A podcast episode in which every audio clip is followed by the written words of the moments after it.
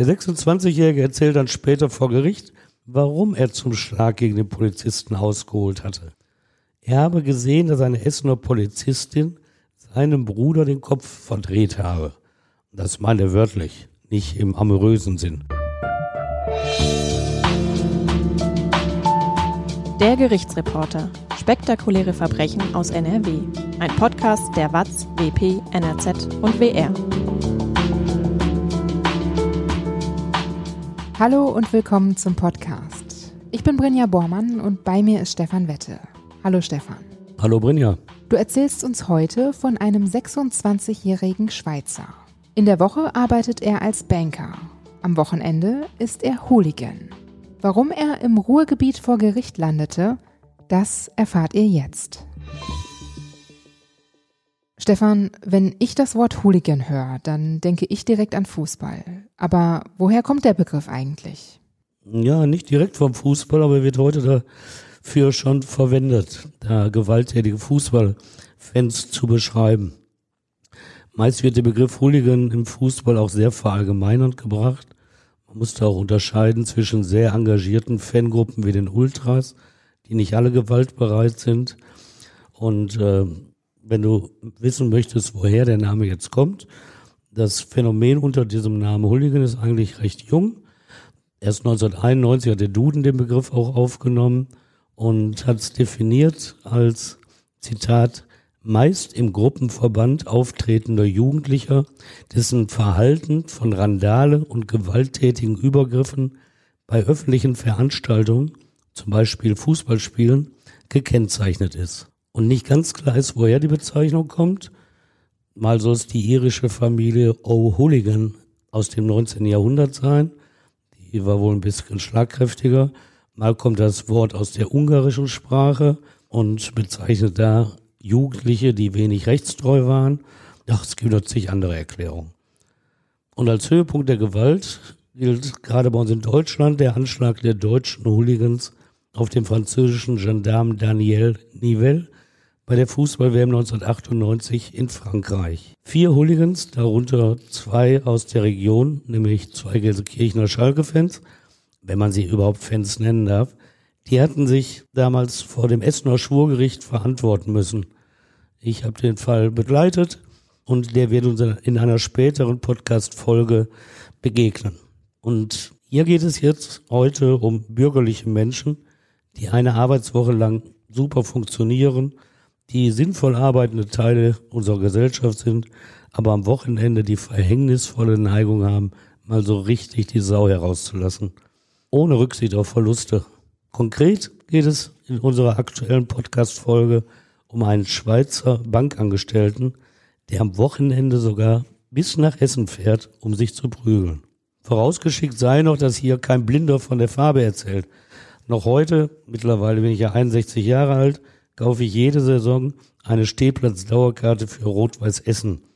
Bei den Spielen bin ich dann nur wenige Meter entfernt vom Hardcore-Block in der alten Westkurve. RWE ist mein Heimatverein. Als Zehnjäger, mein erstes Spiel, da zählte ich zu den 27.000 Zuschauern an der Hafenstraße, die am 6. September 1969 den grandiosen 5 zu 2 Sieg über Hertha BSC mit drei Toren von Willi Ente Lippens feierten ein echtes Siegerteam in der Bundesliga.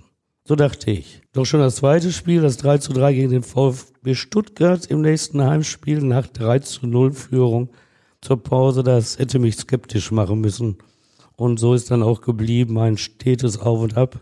Aber getreu dem Campino-Spruch, man könne eher seine Frau verlassen als seinen Fußballclub, halte ich dem Verein heute in der vierten Liga die Treue. Aber zur Beruhigung verheiratet bin ich ja auch schon seit 33 Jahren. Ist deine Frau auch RWE-Fan? Ja, gezwungenermaßen. Als ich sie kennenlernte, sie kommt nicht aus Essen, sondern aus Dorsten, da hatte sie mit Fußball eigentlich wenig am Kopf, aber ich habe sie mit ins Stadion genommen und so wuchs dann auch bei ihr etwas, was ich mal als Sympathie bezeichnen würde. Sie war jetzt auch schon häufiger mit im Stadion und auch durch die Kinder ist sie natürlich, der Sohn hat Fußball gespielt, die Tochter Hockey ist sie auch an diese Mannschafts- und Ballsportarten herangekommen. Nee, also da gibt's keinen Konflikt. Wie war das denn eigentlich früher? Gab es da auch schon so viel Gewalt beim Fußball? Ach was, wir Älteren Wir verklären ja gerne die Vergangenheit und erzählen unseren Kindern, dass wir uns früher viel besser benommen haben. Um ehrlich zu sein, das stimmt gar nicht.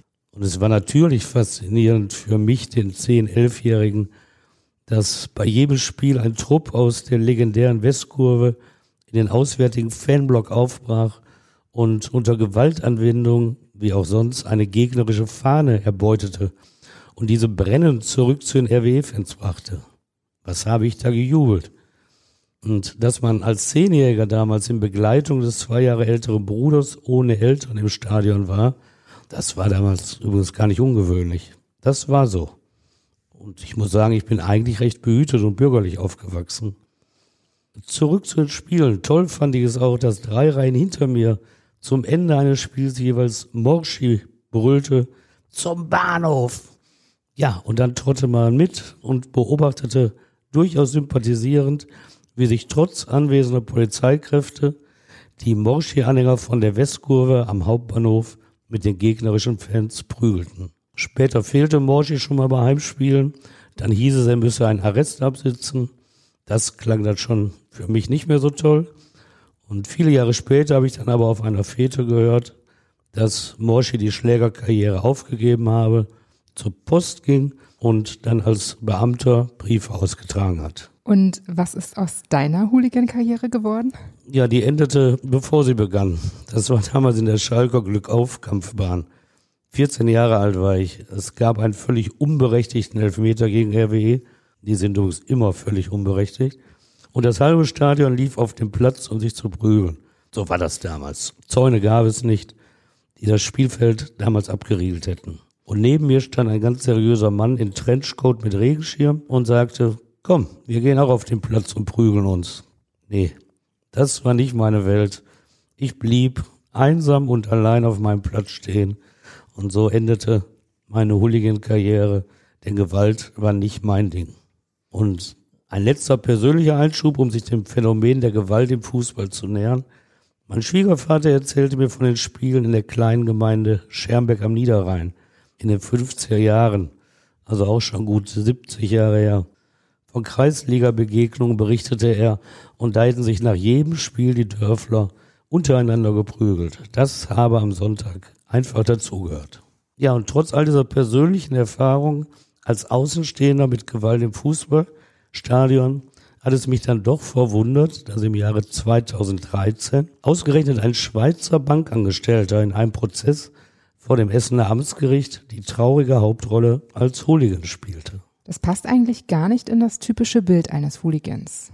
Nee, gar nicht. Nicht in dieses Klischee des gewaltbereiten Jugendlichen, ein wenig asozial, der die Fußballspiele nur ausnutzt, um seine Gewalt auszutoben. Aber tatsächlich kommen Hooligans oft eben nicht aus der unteren sozialen Schicht.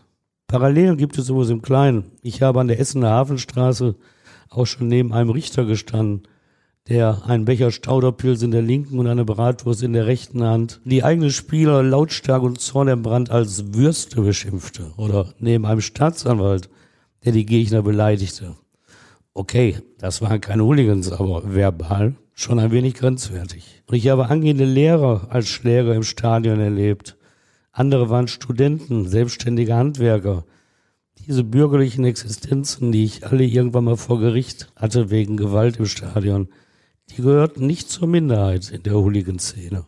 Und vor diesem Hintergrund wundert sich der Gerichtsreporter dann doch nicht lange über einen Schweizer Bankangestellten, der während der Woche im dunklen Anzug kompetent, seriös und sachlich seine Kunden am Schalter berät und am Wochenende zur Schlägertour aufbricht. Und sonderlich brutal sah der junge Mann auch nicht aus, der da am 3. September 2013 vor dem Essener Schöffengericht in der Anklagebank saß. 26 Jahre alt, gepflegter Haarschnitt, dunkler Anzug, auf der Nase eine Brille mit schmaler Umrandung. Das also ist der Mann, der vier Monate zuvor Aufsehen erregt und Schlagzeilen produziert hatte, weil er einem Polizisten in Essen eine Bierflasche auf den Kopf geschlagen hatte. Was weiß man sonst noch über diesen Mann? In den Gerichtsverhandlungen werden ja immer Ausschnitte aus dem Leben der Angeklagten ausgebreitet. Und da war es bei ihm zu erfahren, dass er seine Berufsmatura, das ist wohl vergleichbar unserem Fachabitur, bestanden hatte, danach eine kaufmännische Ausbildung absolviert, in der öffentlichen Verwaltung gearbeitet und zum Schluss bei einer Bank angefangen hatte. Verlobt ist er auch, das ist damals noch gar nicht lange her gewesen.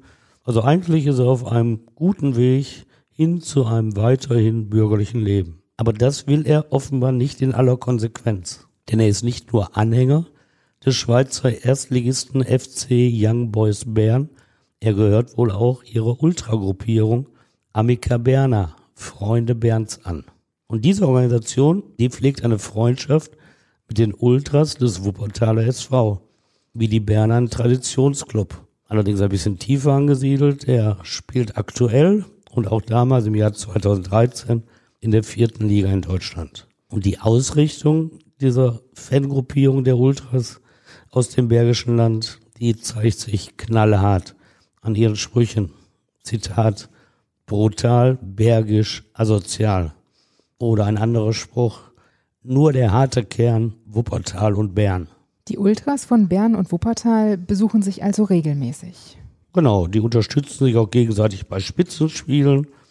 Doch die Partien mit vollen Tribünen in Deutschland sind in der vierten Liga sehr selten. Da kommen Dorfclubs wie Wiedenbrück oder Homberg und die bringen kaum Zuschauer mit.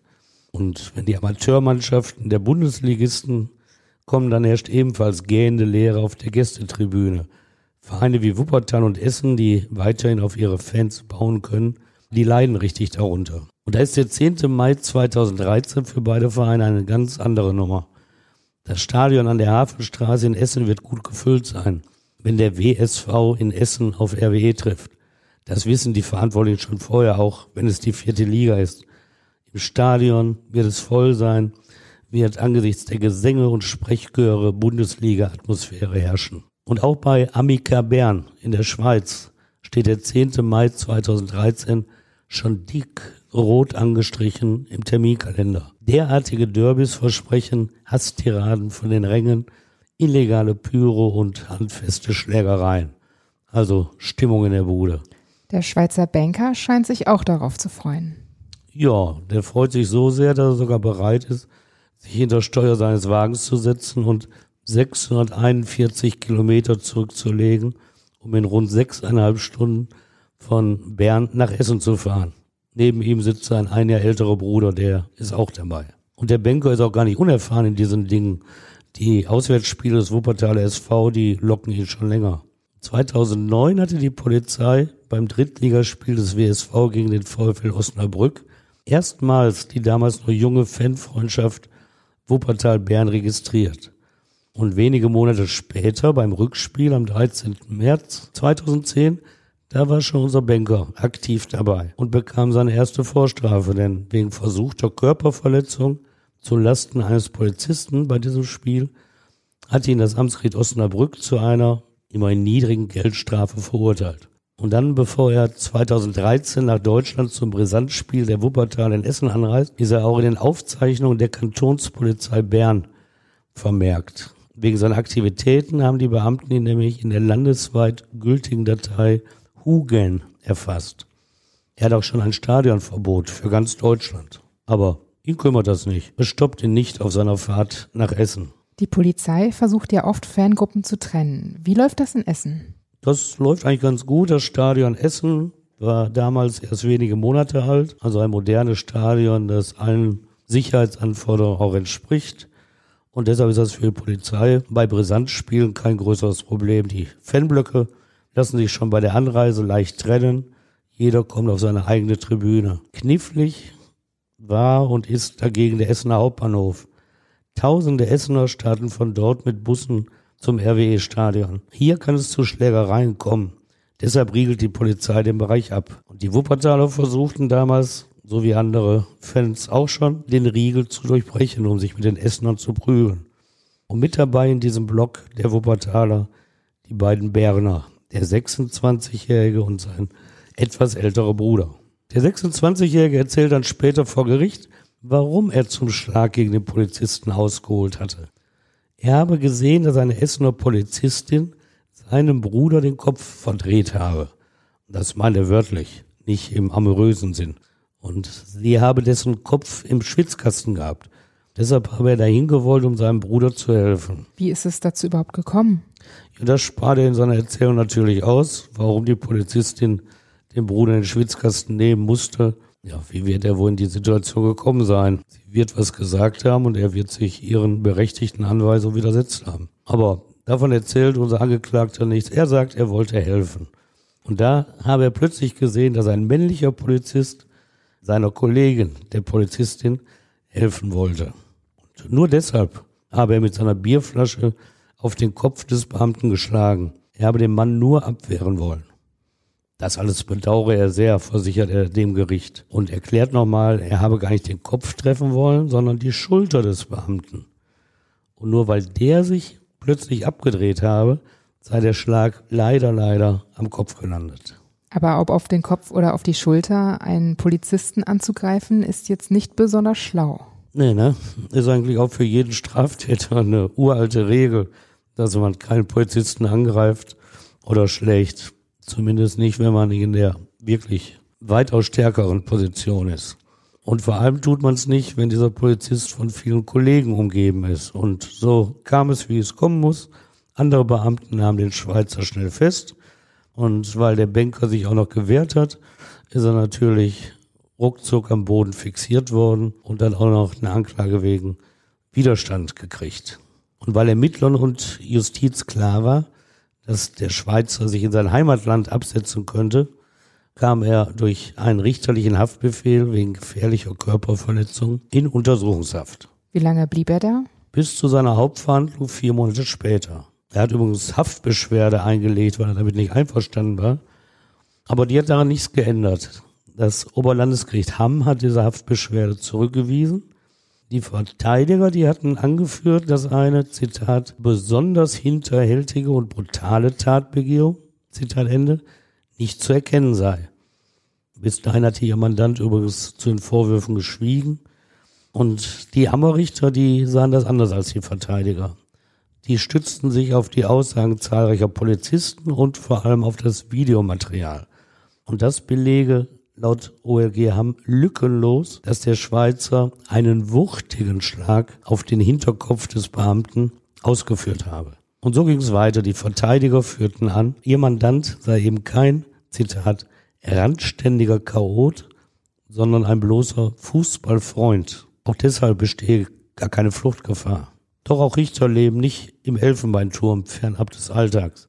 Ihm sei bekannt, sagte der Senat, dass die Gewaltbereitschaft von Hooligans keine Standesgrenzen kenne und gerade eine bürgerliche Existenz, die habe gegenüber der unteren sozialen Schicht die finanziellen Möglichkeiten, überhaupt Brisanzspiele im Ausland zu besuchen. Ja, und der Beschluss des Hammer OLG, der dürfte dem Bankangestellten, der da in seiner Zelle saß, auch Furcht eingeflößt haben.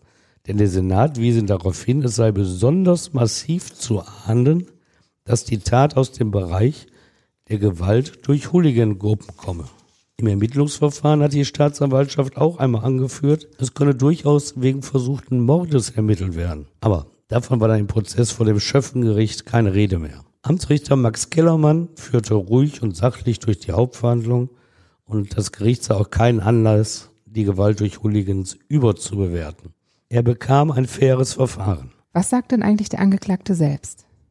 Der hat ein Geständnis abgelegt. Allerdings mit einigen Beschönigungen, die Richter Kellermann dann auch mehrfach korrigieren musste. Etwa, wenn es um die Wucht des Schlages ging und der fast so war, als ob man einen Wattebausch wirft, dann sagte Kellermann, wie mit einem Baseballschläger. Ja, und dieser Banker, der zeigte sich übrigens auch nicht als der harte Mann vor den Richtern. Er schluchzte, er entschuldigte sich beim Polizisten.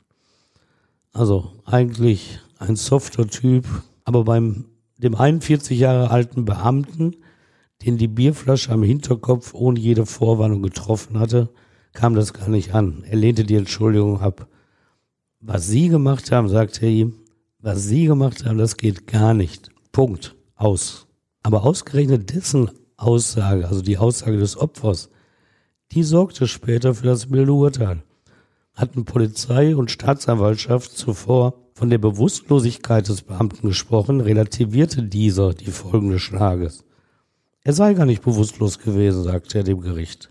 Wörtlich, ich war nicht bewusstlos. Ich spürte einen Schlag. Später sagten Kollegen, dass ich am Kopf blute. Zitat Ende. Ärzte nähten die große Platzwunde an seinem Kopf. Vier Wochen schrieben sie ihn dienstunfähig. Kopfschmerzen, so sagte der Polizist, die habe er gar nicht gehabt. Kennt ihr eigentlich schon unseren YouTube-Kanal? Da findet ihr alle Folgen und zusätzliche Videos zum Podcast. Schaut auch gerne mal auf Instagram vorbei. Auch da gibt es Einblicke hinter die Kulissen und Bilder zu den Fällen. Ihr findet uns unter der Unterstrich Gerichtsreporter. Jetzt geht's weiter mit dem Fall. Und wie lautet dann das Urteil? Zuerst sagte der Staatsanwalt, was will, und Staatsanwalt Eberhard Buschmann, der wollte den Angeklagten trotz der jetzt ja geringeren Vorwürfe für drei Jahre im Gefängnis sehen. Der begründete das, angesichts der aktuellen Gewaltentwicklung im Fußball müsse ein Signal gesetzt werden. Doch das Essener Schöffengericht sah nach vier Monaten Urhaft zwei Jahre Gefängnis mit Bewährung als ausreichend an. Wir würdigen damit seinen Lebenswandel vor und nach der Tat, betonte Richter Kellermann. Offenbar wollte das Gericht dem Angeklagten in seiner bürgerlichen Karriere keinen Stein in den Weg legen. Kellermann gab ihm noch einen Ratschlag mit. Wenn Sie wieder zum Fußball gehen, dann gehen Sie am Ultrablock vorbei und nehmen Platz bei den Familienvätern. Was sagt denn der Polizist zu dem Urteil? Ist der damit zufrieden? Ja, das hat mich auch interessiert. Und nach diesem Bewährungsurteil habe ich ihn dann angesprochen, habe ihn gefragt, was er von der Entscheidung halte. Und da zeigt er sich keineswegs rachsüchtig. Es ist angemessen sagte er. Er ist ja ein junger Mann. Ja, und dieser junge Mann, der gewaltbereite Hooligan und Bankangestellte, als er am Ende der Verhandlung aus der U-Haft entlassen wurde und wieder frei war, stand eine Frau im Zuhörerbereich des Saales auf, ging auf ihn zu und umarmte ihn. Es war seine Mama, angereist mit zwei seiner Brüder. Ich glaube, das darf man in den harten Hooligan-Kreisen auch nicht so erzählen. Stefan, danke, dass du uns die Geschichte vom Schweizer Hooligan erzählt hast. Tina hat uns übrigens einen Kommentar bei YouTube geschrieben. Sie schreibt, ich höre euch gerne zu und freue mich auf die nächsten Berichte. Vielleicht gibt es ja auch mal einen mit Happy End. Was meinst du, Stefan? Ich finde ja als Gerichtsreporter, dass die Geschichten eigentlich alle ein Happy End haben, weil sie zeigen ja, wie unsere Gesellschaft mit dem Bösen umgeht. Das heißt, du hast die schreckliche Tat, aber die Regeln werden nachher erfüllt. Es gibt ein Urteil, das kann Freispruch sein. Wenn der berechtigt ist, ist es ein Happy End. Und wenn es eine Strafe ist, ist das auch ein Abschluss für einen Konflikt. Ja, so kann man das auch sehen. Danke, Tina, für deine Nachricht. Feedback und Kritik könnt ihr uns immer gerne an hallo@der-gerichtsreporter.de schicken oder auch bei Instagram und YouTube. Und wir freuen uns natürlich auch über eine Bewertung bei Apple Podcasts, denn wenn ihr uns da bewertet, dann hilft uns das, dass wir leichter gefunden werden und dass wir das hier auch weitermachen können. In zwei Wochen gibt es wieder einen neuen Kriminalfall aus der Region und ich freue mich, wenn ihr auch dann wieder zuhört. Bis dann. Ja, danke euch. Tschüss, bis nächstes Mal.